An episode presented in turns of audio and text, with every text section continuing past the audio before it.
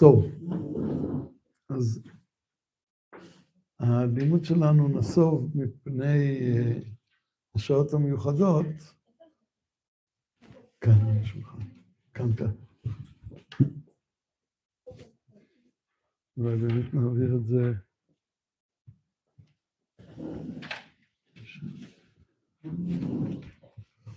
אז אה,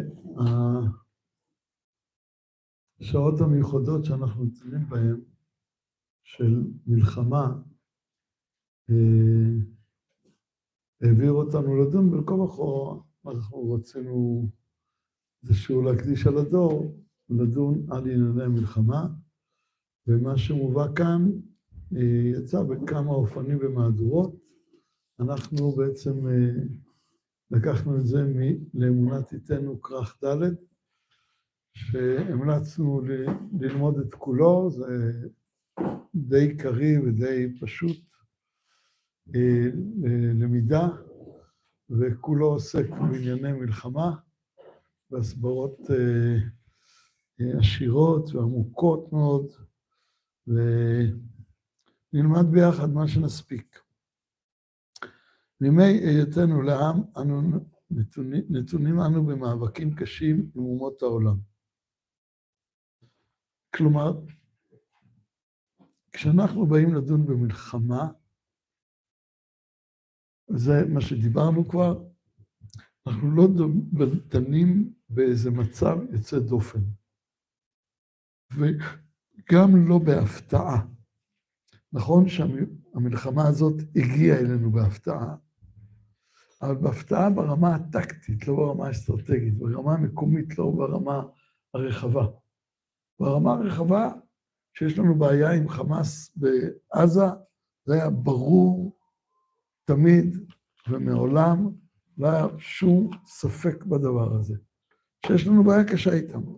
מה שהיה לנו בעיה, שאלה, זה לא האם, אה, זה לא האם, אה,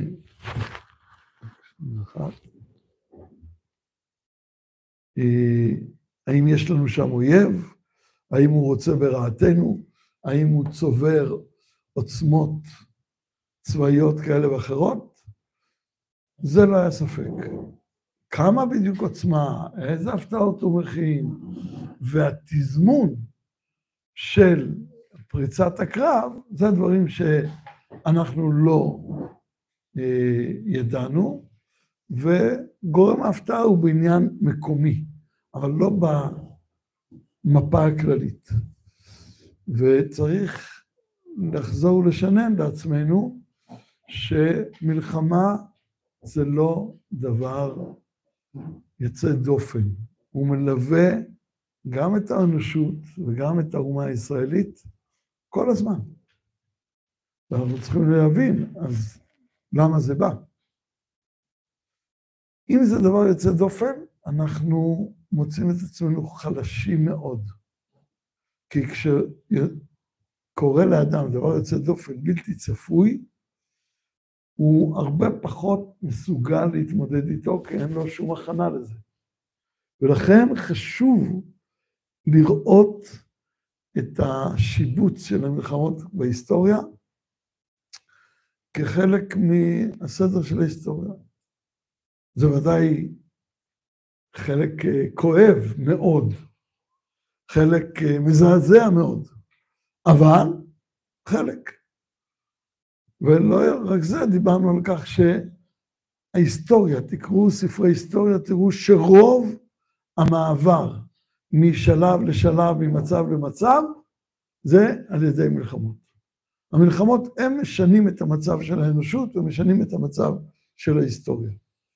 וכשאנחנו נמצאים בגאולה, אז המלחמות הן פעמי משיח, פעמים מלשון צעדים, והם הצעדים שהגאולה מתקדמת ממקום למקום על ידם. ולכן אנחנו צריכים ללמוד אותם ככאלה. ואולי אני רוצה להוסיף פה עוד דבר אחד. יש המון מה להתפכח בעקבות המלחמה בשמחת תורה. ואחד הדברים שאני התפכחתי, זה שבמפגשים עם אנשי שמאל, או עם שאלות uh, מכיוונים שונים, uh, הרבה פעמים אנחנו נשענו על הנצח תאכל חרב. כלומר, מה האלטרנטיבה שלכם? תמיד אנחנו נילחם, ובעבר הייתי מנסה למסגר את השאלה הזאת בכל מיני צורות כדי להוציא את העוקץ של הבלתי אפשרות להגיד כן. כי להגיד כן זה כאילו להיות אה, חפץ קרבות. אז צריך היה למסגר את זה מחדש, כדי להוציא את העוקץ שבשאלה הזאת. והיום אני מרגיש שזה מיותר, התפכחתי. כשמי שואל, שואל אותי על הנצח תאכל חרב, אני אומר לו, כן. המילה לנצח, יש לה כמה מובנים, כמו שעל עבד עברי כתוב ועבדו לעולם, אחרי שהוא נרצע, וכולנו יודעים שהוא לא עובד אותו לעולם. ולכן חז"ל אומרים, יש עולמו של יובל, גם יובל זה עולם. יש גם לנצח לזמן. כלומר, כל זמן שהעולם בתבניותיו הנוכחיים, התבניות לא השתנו, וחלק מהתבניות זה שישראל נמצאת פה בין הרבה אומות אסלאמיות, והאסלאם הוא אסלאם הוא אסלאם, אז לנצח תאכל חרב. כל זמן שזה נכון, לנצח תאכל חרב. וזה לא בגלל שאנחנו רוצים לנצח תאכל חרב, זה בגלל שאויבינו רוצים. אז לכן עוד יותר אנחנו היום אה, צריכים ללמוד על עידן המלחמות, כי גם אם היה לנו, נראה שאנחנו עברנו לעידן של שגשוג, פריחה וכל מיני סוגים של שקט, בין אם זה נקרא שהוא מורתע כי זה לא משתלם לו, בין זה הסכמי שלום למחצה, לשליש ולרביע, בין אם זה נקרא עצימות נמוכה, לא משנה כל מיני שמות שקוראים לזה, אבל בסוף אנחנו יכולים להתפנות לשגשוג ופריחה ולשכוח מהצורך במלחמות. אני מבטיח לך, היה פעם שיר כזה, ילדה קטנה שלי, שזאת תהיה המלחמה האחרונה. אז התשובה כרגע זה כל זמן שלא יהיה אה, שינוי דרמטי בהיסטוריה, אז אנחנו יכולים להבטיח לעצמנו שזה כנראה לא תהיה המלחמה האחרונה. ואנחנו צריכים להיות אה, ערוכים נפשית וגם להתבונן על מה עשה השם ככה לנו, למה הקדוש ברוך הוא מנהל את ההיסטוריה באופן הזה, וזה הספר הזה והמאמר הזה.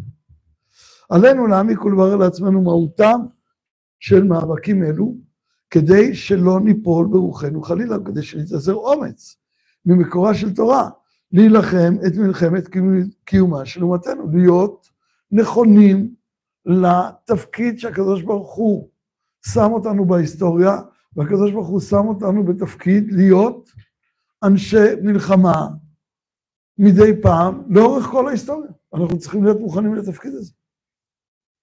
וכשאנחנו נהיה מוכנים לתפקיד הזה, זה יביא ברכה גם לנו, בברכתנו, בברכת העולם כולו. זה לא אינטרס צר שאנחנו רוצים להילחם רק בשביל ההישרדות שלנו, רק בשביל הקיום שלנו, רק בשביל האינטרס שלנו.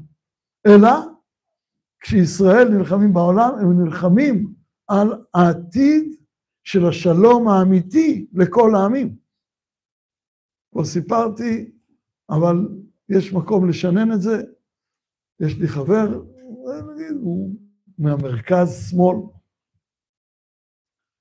שאת עכשיו מה שכל הזמן רבים בצפון על, אה, על החלטה 1701 של האו"ם, שבעצם אומרת שחיזבאללה לא יכולים לשבת איפה הם יושבים, אלא רק אחרי הליטני, אה, אלא שהם הפרו את ההחלטה. הוא זה שכתב את ההחלטה 1701 באו"ם, הוא יועץ משפטי של משרד החוץ, ונדמה לי שעדיין הוא במשרד החוץ יועץ משפטי, הוא כתב את ההחלטה הזאת, והוא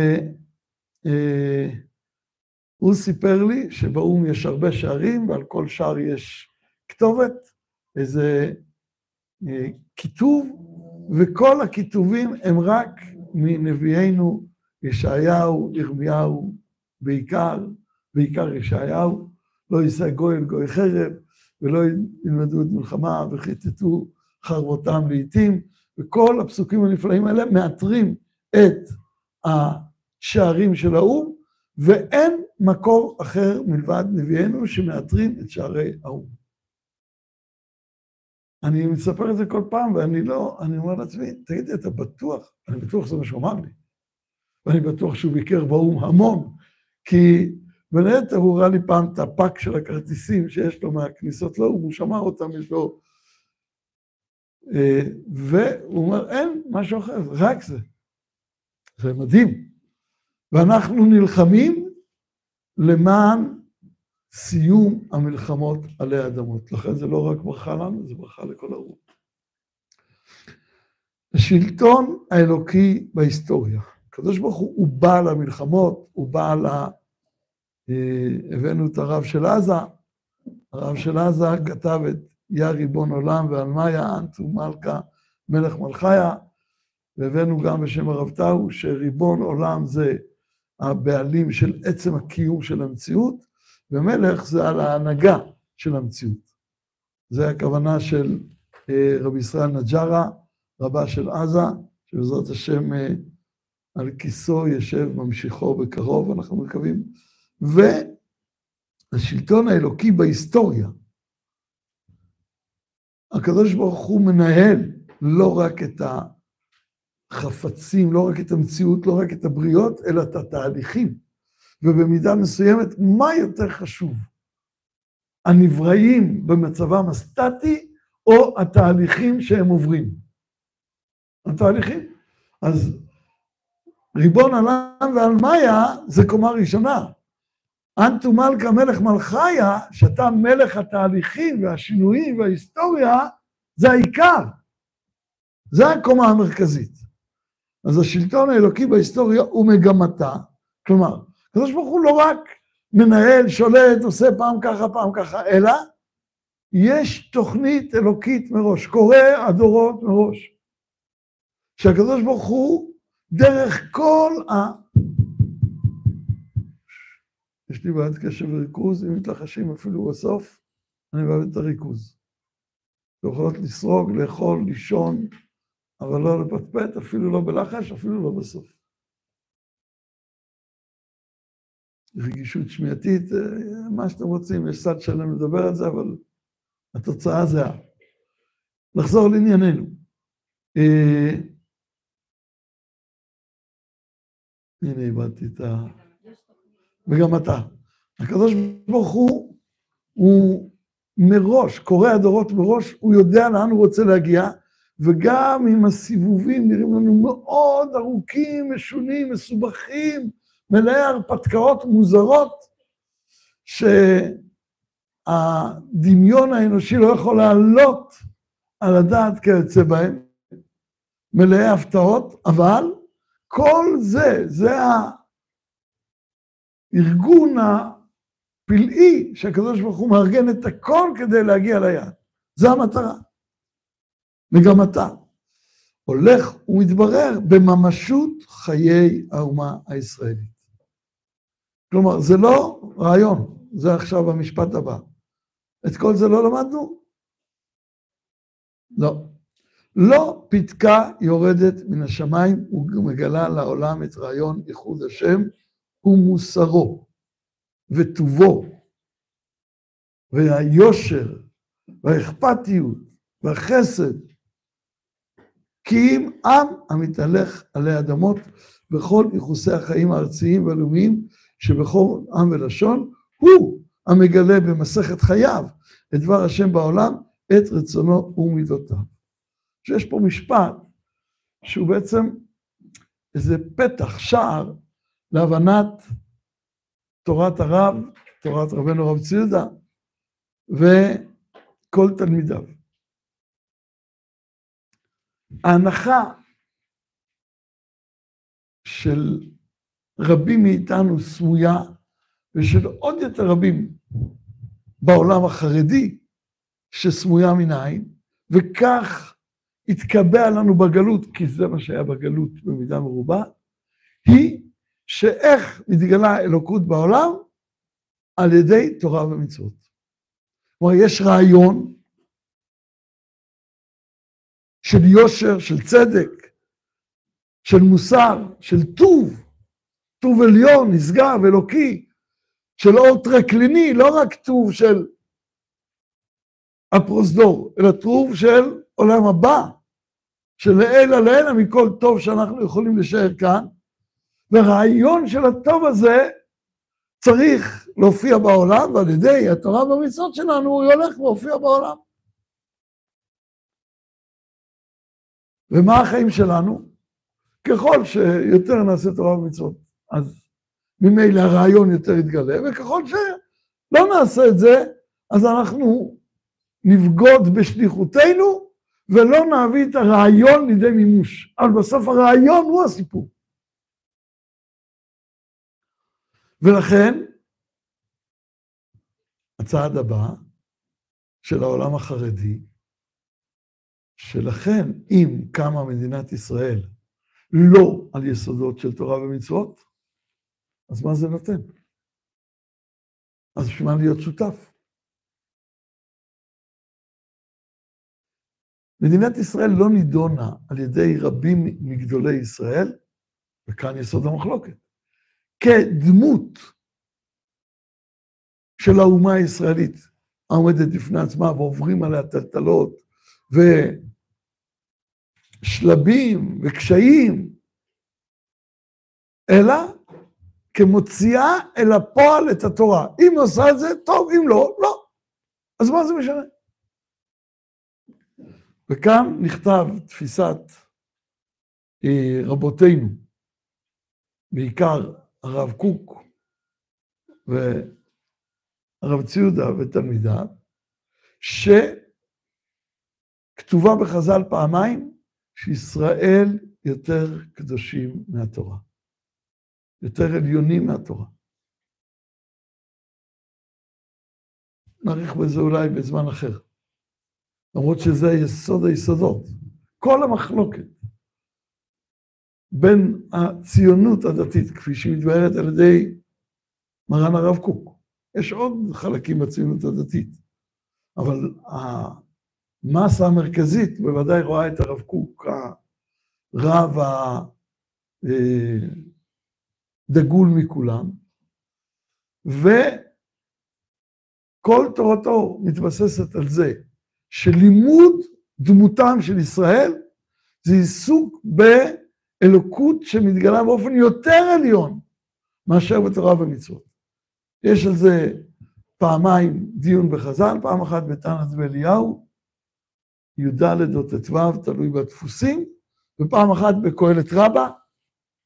בתנת ואליהו כתוב שמספר התנא, ואליהו, פעם אחת הייתי מהלך בדרך, ופגע בי אליהו הנביא זכור לטוב. ושאלתי אותו, שני דברים יש לי בלבבי, ואני אוהבם אהבה גבורה, ואלו הם תורה וישראל, ואיני יודע איזה מהם קודם. ואמר לי אליהו הנביא זכור לטוב, העולם אומרים, תורה קודמת. ואני אומר, ישראל קדושים קודמים לכל, זה לא ציטוט מילה במילה, אבל קרוב.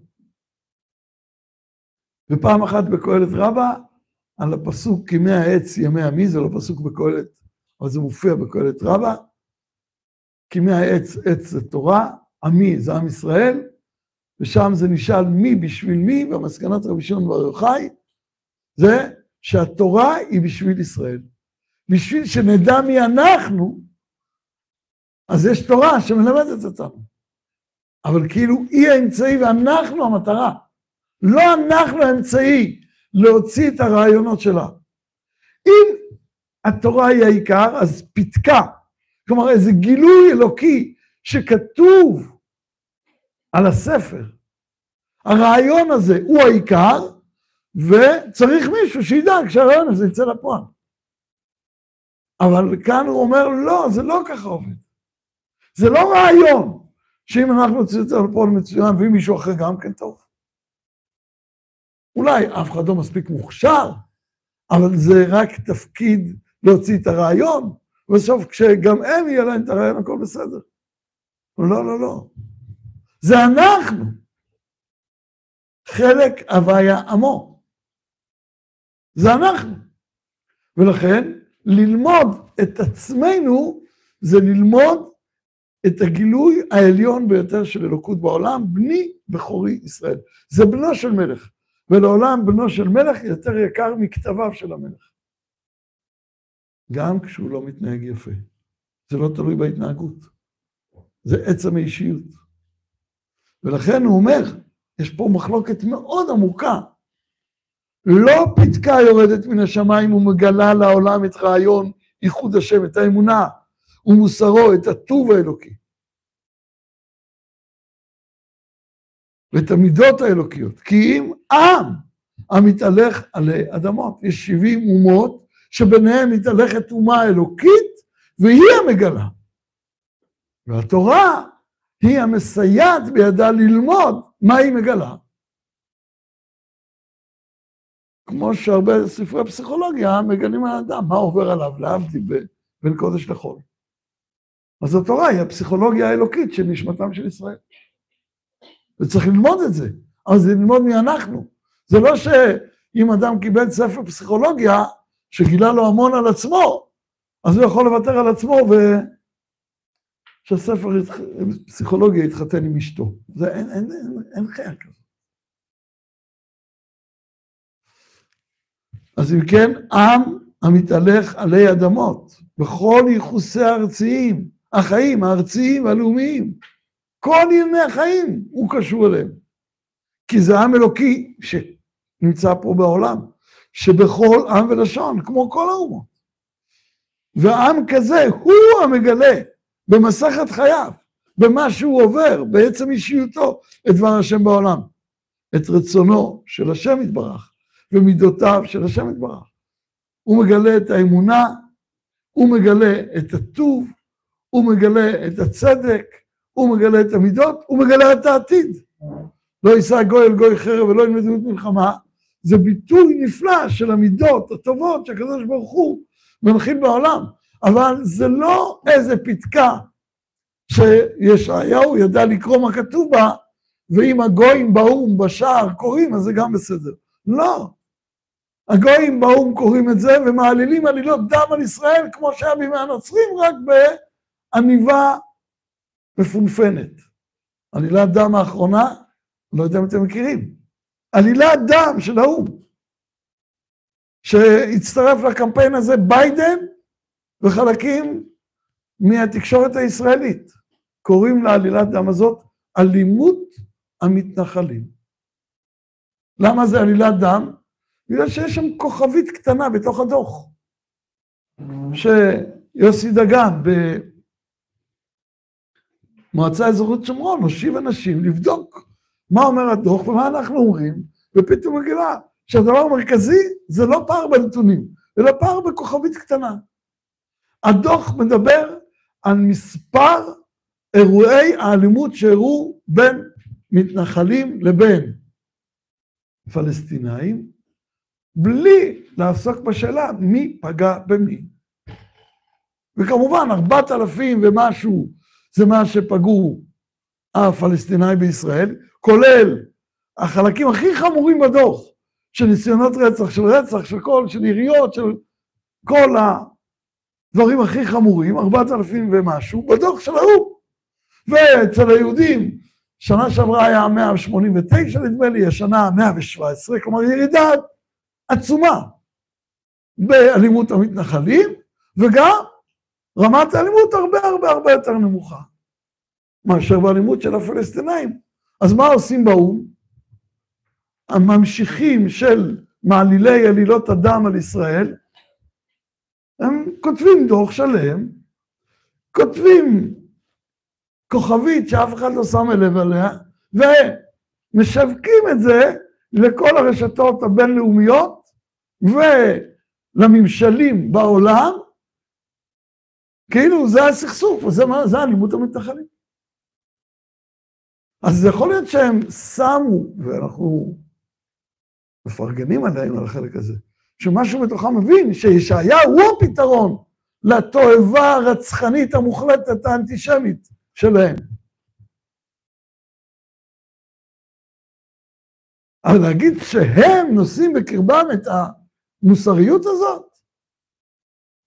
האנטישמים נוטפי הדם האלה? זה לא.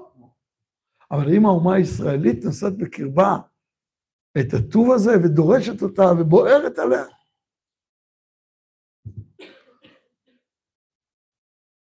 מרן הרב סיפר שהוא הגיע לעיירה אחת בליטא שנקראת סמרגון. אני מקווה שאני מבטא את זה נכון.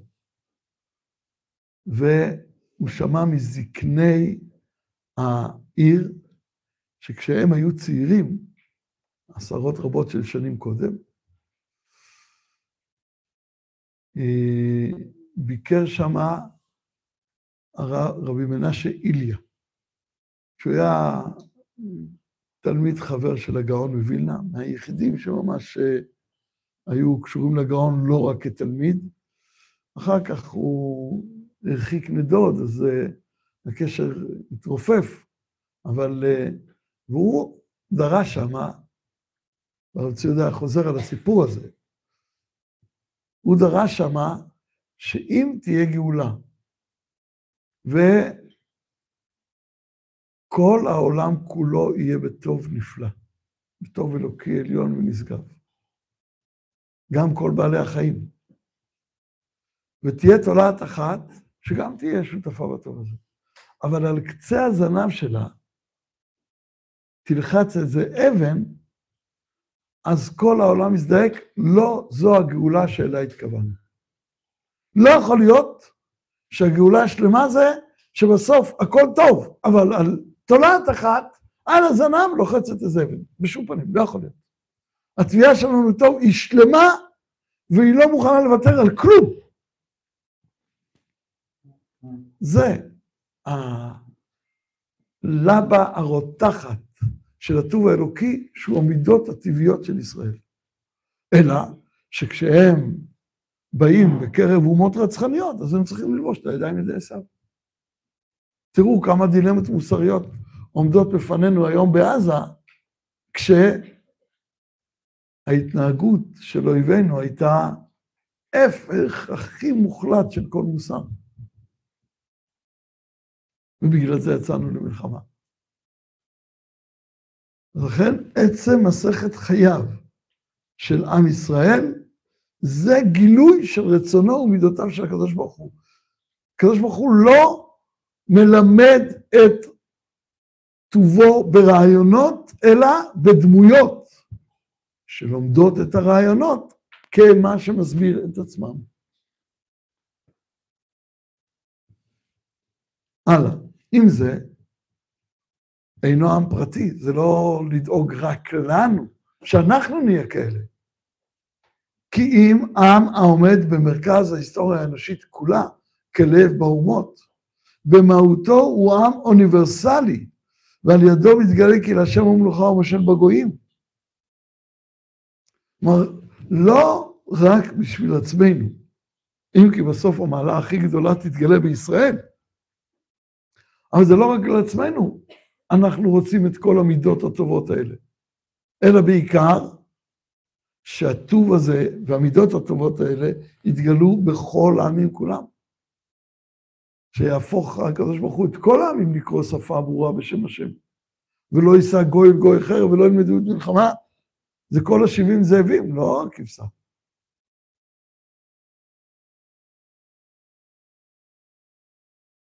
והוא ממשיך.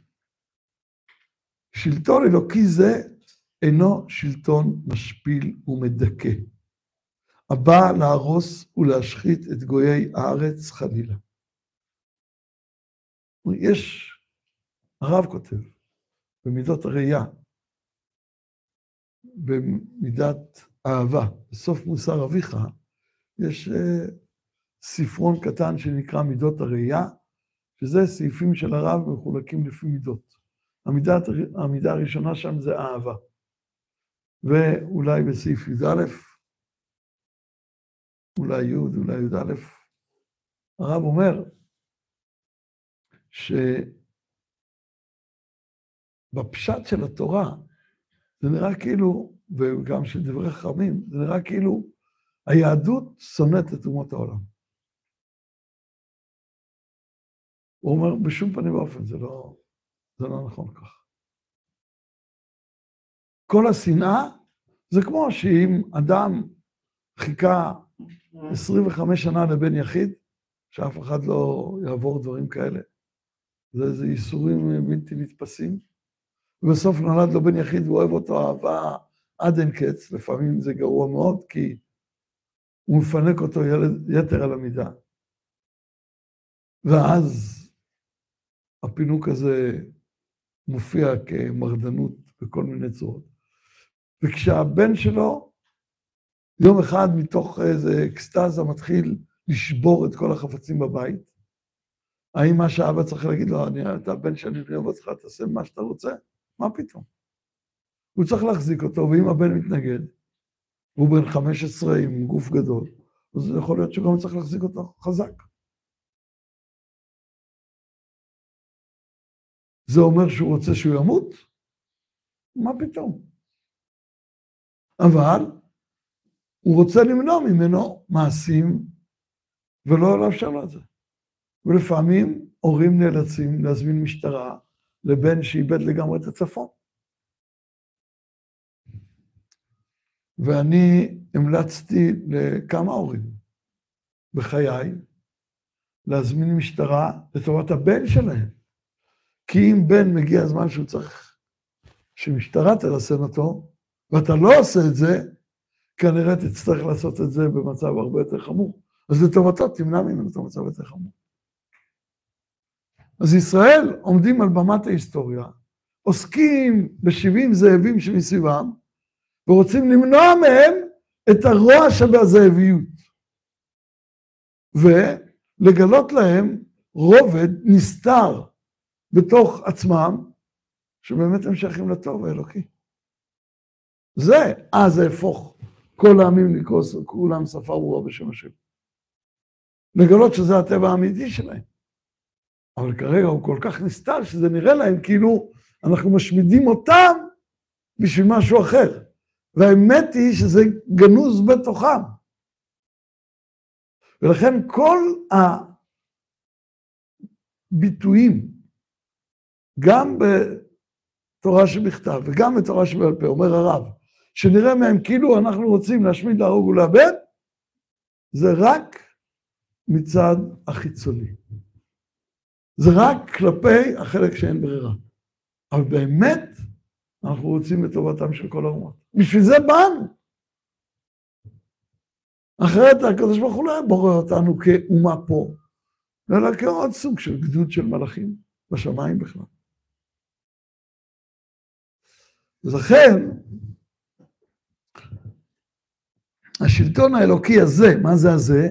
שמתגלה דרך מסכת חייו של עם ישראל, הוא לא משפיל ומדכא, אנחנו לא באים לדכא אומות. למרות שכתוב, ידבר עמים תחתנו ולאומים תחת רגלינו. ארדוף אויביי ואשיגם ולא אשוב עד כלותם. כן? כשהם עושים מעשים כמעשי שמחת תורה, אז צריך לרדוף אותם ולהשמיד אותם מתחת שמי השם, כדי שהלאומיות שלהם בצורתה הטובה תוכל לצאת אל הפועל.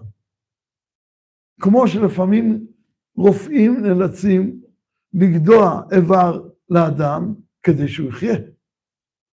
אז אנחנו רודפים את החלק שהוא אויב כדי לרפא אה, את הגוף מהמום הזה.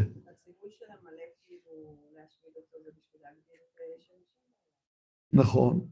מה קורה אם בא עמלקי ואומר, אני רוצה להתגייר ולהיות יהודי? מה דעתך, מה עושים? מה?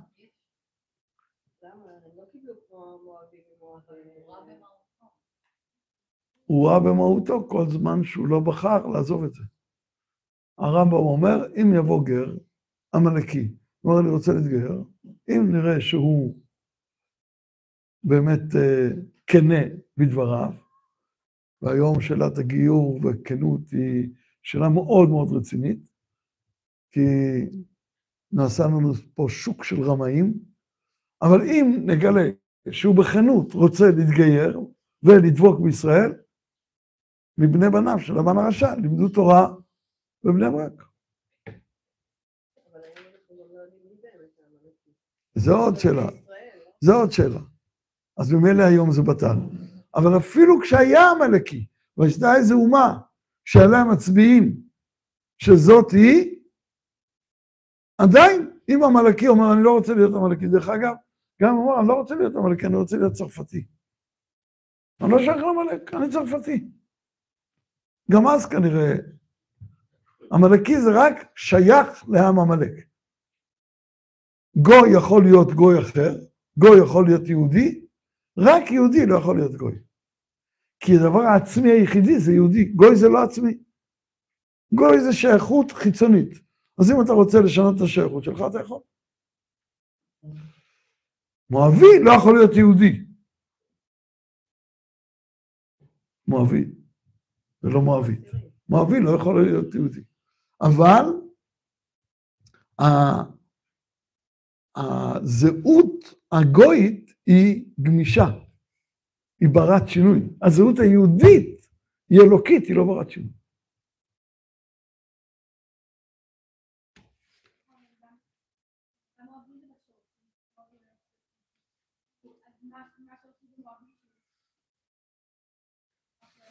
זה לא שורשי כי הוא יכול להיות המוני, כי הוא יכול להיות אה, בדואי או ניו זילנדי.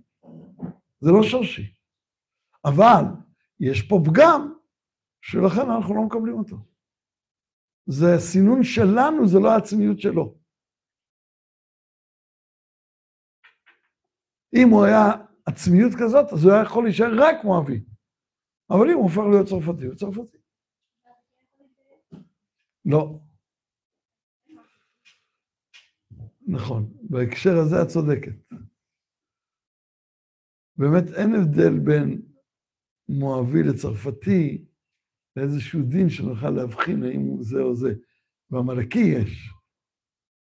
בעמלקי גם יש דעות כאלה, שאי אפשר לקבל גרים עמלקיים, אבל אם הוא נעשה צרפתי, אז אתה לא חייב לרדוף אותו.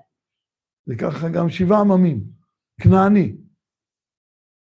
הוא אומר, אני לא רוצה יותר להיות כנעני, אני רוצה להיות סינגפורי. עובר לסינגפור ורוצה אזרחות סינגפורית, אז הוא לא, זה לא כנעני.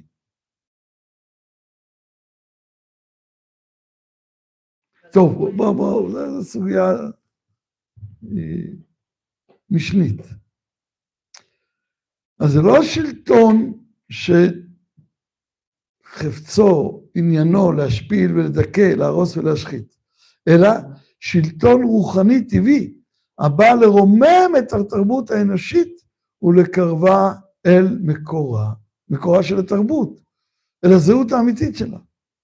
התבטלות העמים כולם כלפי ההוראה האלוקית הגנוזה בישראל היא התבטלות טבעית מבורכת, כהתבטלות ענפי העץ לשורשיו, וכהתבטלות אברי הגוף ללב, למרכז החיים. ממנו ינקים את כוחם. לא כל התבטלות זה דבר רע. היום יותר ויותר הפרוגרס מנסה לומר שהתבטלות זה דבר רע. ואחד הדברים שהורסים את העולם זה שהורסים את המשפחה גם בין שאר המובנים באופן, באופן שילד לא צריך להתבטא להוריו, מגיל מאוד קטן. יש זכויות הילד, לפעמים מרחיקות לכת מאוד. ופחות ופחות מאפשרים להורים לחנך את הילדים. היו פה הצעות חוק במדינת ישראל שמאפשרות לקחת את הילדים מההורים, אם הם מחנכים אותם יותר מדי, של מרב מיכאלי. בטח אם מחנכים אותם ליותר מדי יהדות, אם אני זוכר נכון, זה של מרב מיכאלי. זו שלא רצתה ילדים, ובסוף אה, גילתה שהטבע שלה יותר חזק מהרעיונות העוועים שלה.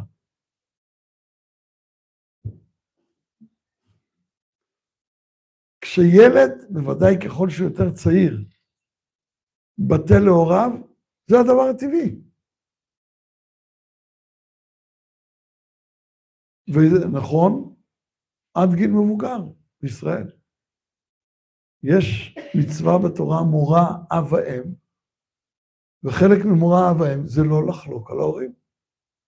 לא בלבך אסור לחלוק. מותר לך להגיד אחרת, אתה לא חייב לחשוב כמו ההורים שלך. אבל אסור לך לנהוג בעזות פנים ולסתור את דבריהם. אתה יכול במקום אחר להגיד את דעתך, אבל לא לסתור את דבריהם. זה חלק מהכבוד היקר והמורה. האמת היא, זה חלק מהמורה, לא מהכבוד. כבוד זה סיפור אחר לגמרי. אנחנו, אנחנו לא רוצים שהילדים שלנו יכבדו אותנו. למה? כי לכבד זה כשההורים במצב שהם צריכים עזרה לאכול, או לשתות, או שאר צרכים פשוטים, לעמוד, ללכת. לכבד זה מאכילו, משקהו וכולי. לשמוע בכל ההורים זה סעיף אה, רחוק של כיבוד אב ואם. עיקר כיבוד אב ואם זה במצב גריאטרי או קרוב לזה. או סתם, אבא רוצה כוס קפה, הוא אומר לילד, אתה יכול להכין לי כוס קפה? זה כיבוד אב ואם. ובדרך כלל אני לא כל כך אה, נוטה להגיד לילדים שלי להכין לי כוס קפה. קודם כל, אני לא כל כך שותה קפה, אבל גם אם כן, אני קם, אני מכין לעצמי. אני לא רוצה להגיע למצב שלא יהיה לי ברירה, אלא שהם יכינו לי. מעדיף להכין לבד עד 120. אז זה כיבוד, אבל מורה ואם זה להתבטל למעמד של האבא והאימא כמי שהביאו אותי לעולם. שיש בזה איזה גילוי שהם היו שותפים של הקדוש ברוך הוא בעצם קיומי. וזו התפתלות טבעית. ומי שההתבטלות הטבעית הזאת התייבשה, התפוררה אצלו, או שיש לו אידיאולוגיה נגד ההתבטלות הטבעית הזאת, שזה הרבה יותר גרוע, אז הוא עוקר את החיים. באמת, זה, אלה שחינכו דור, שילדים לא צריכים לכבד את ההורים, אז הדור הבא כבר לא רוצה להוליד ילדים. כי אני כבר בתפיסה של איזה מוות פנימי, אז למה שאני אוליד ילד? מי רוצה להוליד ילד בעולם כזה שילדים לא מכבדים את הוריהם? זה עולם עקר, אז הם לא רוצים להביא ילדים. יש שם תנועה כלל עולמית, לא רוצה להביא ילדים לעולם. העולם החילוני בישראל נע בין לידות בכמות הישרדותית לפחות מזה. הוא הגבול ההישרדותי, ויש שנים שהוא פחות מההישרדות. ויש היום מקומות בעולם שאנחנו היום בעולם שמונה מיליארד. אלה שעובדים על המספרים ולראות לאן זה הולך, כל מיליארד גדל הרבה יותר מהר. אני לא יודע אם אתם, רובכם, אם הייתם בעולם כשחצינו את השבע מיליארד. אבל נראה לי שבערך אה, כשאתם הייתם ילדות קטנות, או קצת קודם, אז העולם חצה את השבע מיליארד. לפני שנה או משהו חצה את השמונה מיליארד. ובמהירות יותר גבוהה הוא יחצה את התשע, ואז במהירות יותר איטית הוא יחצה את העשר, ואז הוא יתחיל לרדת למטה, ויגיע לשש, עוד בחייכם. ואם אני ארחיב ממאוד, אז אולי גם בחיי. זה מה שאומרים הדמוגרפים. למה? כי בהרבה מאוד מדינות, וביותר ויותר מדינות, הילודה היא הרבה פחות מהישרדות. כלומר, אלה שנולדים הם פחות מאלה שמתים, אז יוצא שהעולם יפחת במהלך הדרך. זה מאוד דרמטי.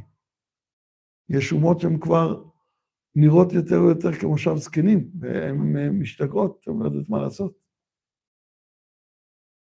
חלק מהרעיונות זה להציע להם לקבל גם כסף וגם כמה עזתים, ולפתור ככה כמה בעיות ביחד. מרצון. אני לא שמעתי שמישהו אמר לעשות את זה מכפייה, למרות שיכול להיות שיש כן כאלה שחושבים.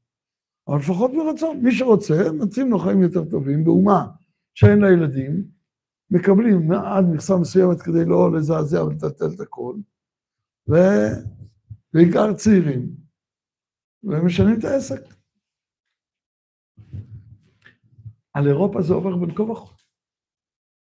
חלק מזה שאירופה בעדנו, זה לא בגלל שהיא אוהבת ישראל כזאת גדולה, אלא בגלל שהיא מבינה שמה שקרה בעזה, זה מה שעומד לקרות להם. מאיפה הם יודעים? אתם יודעים כמה מוסלמים יש בצרפת, בבלגיה, בגרמניה, בשוודיה? אתם יודעים מה עשו מוסלמים בחג המולד למניינם בשוודיה לפני שנתיים או שלוש? היה מקום מסיבות ענקיות, הם לא רצחו, הם רק נכנסו בהמוניהם ואנסו מלא בנות שוודיות. רק מוסלמים, רק שוודיות.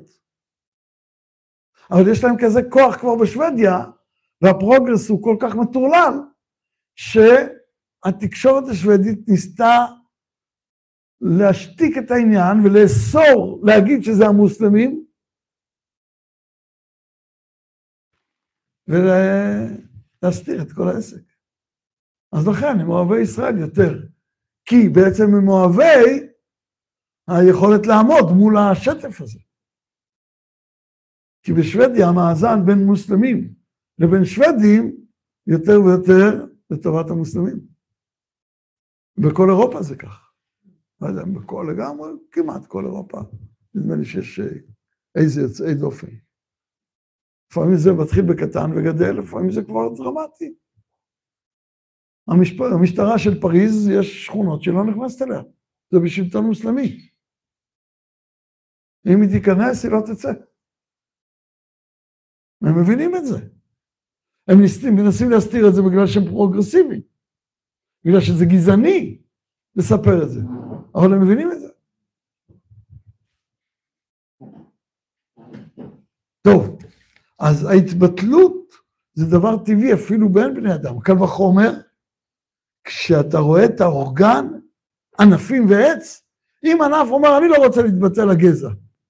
לא רוצה להתבטא לגזע, אני רוצה אוטונומיה.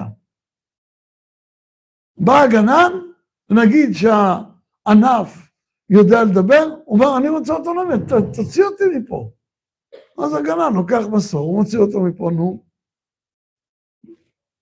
כן, הכל מת. ובמקום שאין כיבוד אב ואם, שזה החיים האלה, אז בסוף המוות הוא מופיע כעקרות עמוקה וכחוסר טעם לחיים. אנו, כנשמת העולם, כלומר, אנחנו לא רק אומה בפני עצמה, אלא אנחנו הנשמה של כל האנושות כולה. אנו כנשמת העולם.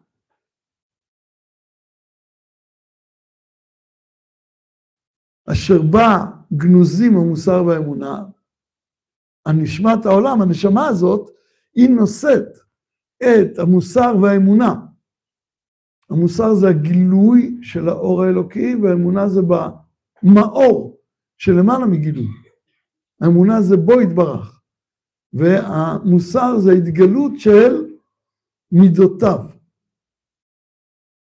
אז אשר בא בנשמה הזאת, באומה הזאת, גנוזים המוסר והאמונה, הרעיון החברתי, מה זה הרעיון החברתי? שצריך לדאוג לכולם ולא רק לעצמי. נגד האגואיזם, כולל האגואיזם הלאומי שדואג רק לאומה שלי, ושאיפת תיקון העולם במובנו היותר אידיאלי. אז אנו, כנשמת העולם שכל זה נמצא בתוכנו, איננו כופים ומכריחים את העמים לדבר זר וחיצוני להם. אלא אדרבה, משחררים אותם מכל מה שסותר את מהות חייהם, ומעלים אותם לחירות עליונה של חיי הטוב האלוקי. אז קודם כל אנחנו צריכים להבין מה המקום שלנו בעולם. כדי להבין למה חיינו רצופים מלחמות, אנחנו צריכים להבין מי אנחנו ומה תפקידנו. אחרי זה גם לנתח את המרכיב הזה, המרכזי, העקבי, שחורז את כל חיינו כעם, מלחמות. אבל קודם כל, מי אנחנו? אנחנו עם שהוא נשמת העולם לטובתו של העולם, לשלמותו, לשלומו, לטובו הגשמי וטובו המידותי והרוחני והאמוני. זה התפקיד שלנו. טוב, אז עכשיו למה באות מלחמות? אם זה כל מה שאתה רוצה, אז איך אתה יוצא למלחמות? כנגד תפקידנו ההיסטורי הזה, ולפי גודל חשיבותו והכרחיותו, זה חשוב וזה קריטי, זה אי אפשר בלי זה. בלי זה העולם מת. אין שום טעם לקיומו. קמים מולנו בכל הדורות, מפריעים, החפצים לעכב את הופעתנו. הופעת האור האלוקי על בימת ההיסטוריה.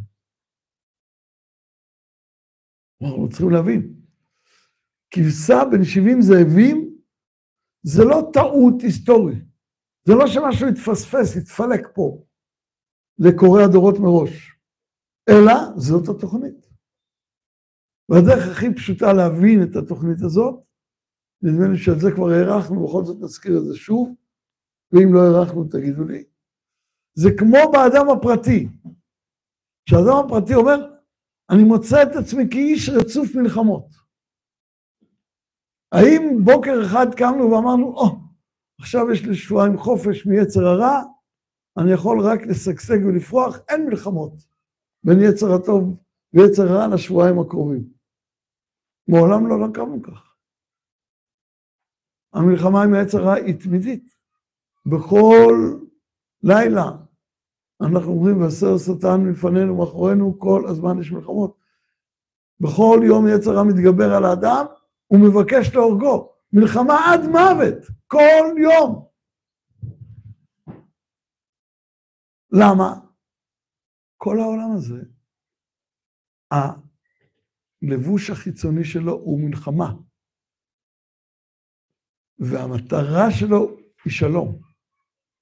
אבל שלום שבא דווקא מתוך המלחמה, כדי שאנחנו נהיה שותפים ביצירת השלום הזה. הקדוש ברוך הוא יכל לברוא עולם שכולו הרמוניה ושלום ואין בו שום פגם ושום מאבק ושום מתח ושום מריבה. ושום פער בין אומות, אפילו לא פער בין גברים ונשים. הכל אחד אחדותי, כולו פשוט, נפלא, הרמוני. זה לא העולם שהוא רצה. בשמיים יש דבר כזה. עושה שלום במרומיו. במרומיו הוא כבר עושה שלום. מיכאל שר של מים וגבריאל שר של אש, הם בשלום בשמיים. כלומר, ההפכים הכי מנוגדים בשמיים זה מקום השלום, אין מריבות שם. כשבאים המלאכים להתייצב אצל הקדוש ברוך הוא, בתחילת איוב, מי בא גם איתם? השטן הוא אחד מהחבר'ה. כולם עושים רצון השם, וגם הוא עושה רצון השם. זה רצון השם, שהוא ינסה להחטיא. שם הוא מתגלה כעוד מלאך. פה הוא מתגלה כשטן. כי מלאך זה שליח, ששלחו אותו לשליחות מסוימת. את מיכאל שלחו להיות אחראי על המים ועל השלג, את גבריאל על האש ועל הבעירה, ואת השטן על הניסיון להחטיא. דרך אגב, הוא עושה את זה מצוין. הוא יודע את עבודתו ועובד חזק מאוד. פעם שאלו, איך זה יכול להיות שהיצר הרע שלנו, הוא עובד השם כל כך טוב, שהוא עושה את מלאכתו נאמנה, ואנחנו נעבך. השם יעזור לנו. תשובה, שליצר הרע שלנו אין יצר רע. הוא שליח נאמן. הקדוש ברוך הוא לא... מי המונעים שלו? אנחנו עם יצר הטוב.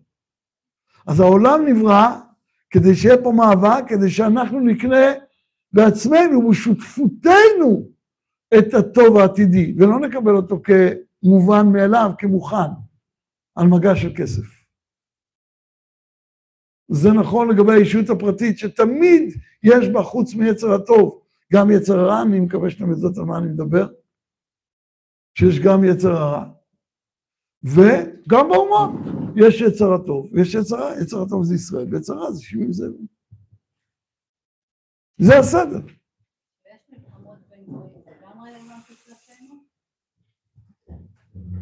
התשובה היא כן ולא, זו סוגיה עמוקה. לא, לא ניכנס אליה עכשיו. זה מצד אחד, המלחמות בעולם הרב, הוא אומר, לפגוש את זה בהמשך. יש את זה בהמשך פה, שאולי אפשר לקרוא את זה.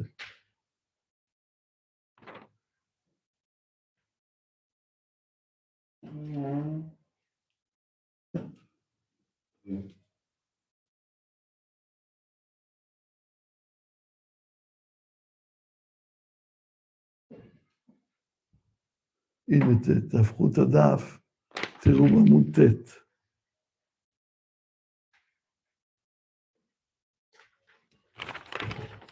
בעמוד ט',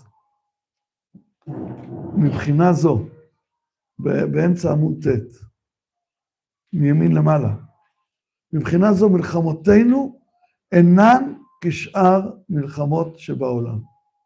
ועוד המלחמות השונות נובעות ממידות רעות, חולאים וקצפונות, אשר נצברו במעמקי נשמותיהם של העמים, והם יוצרים מחרצובותיהם. מה שנמצא בתוך סוגריים זה לשון הרב קוק, והם יוצאים מחרצובותיהם על ידי המלחמות רבות הדמים וגדולות האכזריות, הרי לא אלו הם מניעי המלחמה ומגרמנתה בישראל. כלומר, כשיש יצר הרע, אז יצר הרע הוא מלא קצף, לפעמים הוא נלחם ביצר הרע אחר. למשל, יש לי יצר הרע אה, לאכול יותר מדי, ויש לי יצר הרע אה, לנוח, עצלנות. עצלנות ותאוות אכילה. יש ביניהם מריבות לפעמים. או, או. אז יש גם בין היצרים לפעמים. אבל בעוד רובד, זה רובד אחד, אבל בעוד רובד, כל המלחמות זה טלטלות, וגם כשאנחנו מוצאים בעצמנו מלחמה בין העצלות שבי לבין תאוות האכילה שלי, גם זה, זה הנהגה אלוקית, איך לסובב את כל התסבוכות של היצרים שלי, כדי שעל ידם היצר הטוב שלי יזכה להיות שותף בקניית הדבקות האלוקית. זה הכל, אה, ביניהם הם רבים כל שרשויים, אבל יותר עמוק זה הקדוש ברוך הוא מנהל את כל התפאורה הזאת בשביל ה... אז זה נכון גם, ב... גם באומות ככה. אז כן, כנגד תפקידנו ההיסטורי הזה, ולפי גודל חשיבותו והכרחיותו, כלומר זה לא איזה עניין של מה בכך, זה לא שפעם אחת יהיה לנו גם איזה מאבק, לא. זה הסיפור של העולם, זה הסיפור של ההיסטוריה, וממילא זה נוכח כל הזמן. האם מיום הקמת מדינת ישראל היה יום אחד שצה"ל לא תפקד בטורבו? אין דבר כזה. תוציאו את צה"ל ליום אחד ממדינת ישראל, זה, זה הדרן על השואה, זה, זה נורא ואיום. נכון שלא כל פעם המלחמה הייתה גלויה עם יריות, אם כי בכל יום יורים בצה"ל, כל הזמן מתאמנים. כלומר, שומעים על הפוטנציאל על העמדה וגם על ההרתעה. אם צה"ל מתאמן, אז הגויים נמנעים מלתקוף אותו. אם יפסיק להתאמן, אז כל הזמן יש אש. רק שלפעמים היא כבר יוצאת החוצה ומכוונת אל האויב, ולפעמים היא יוצאת פנימה והיא מכוונת למטרות באיזה מגרש, איזה, איך קוראים למקום הזה? מטווח, תודה. אז במטרות במטווח. אבל יש אש כל הזמן. אי אפשר בלי זה.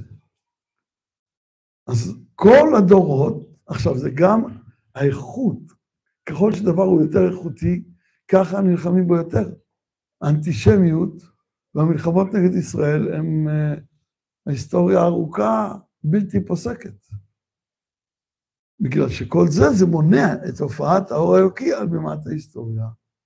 אז לכן אנחנו נלחמים. טוב, בשבוע הבא נתחיל לראות את ההיסטוריה עצמה. עד עכשיו זה בעצם איזו הקדמה על מבט על. אחרי זה נראה איך זה מופיע מההתחלה.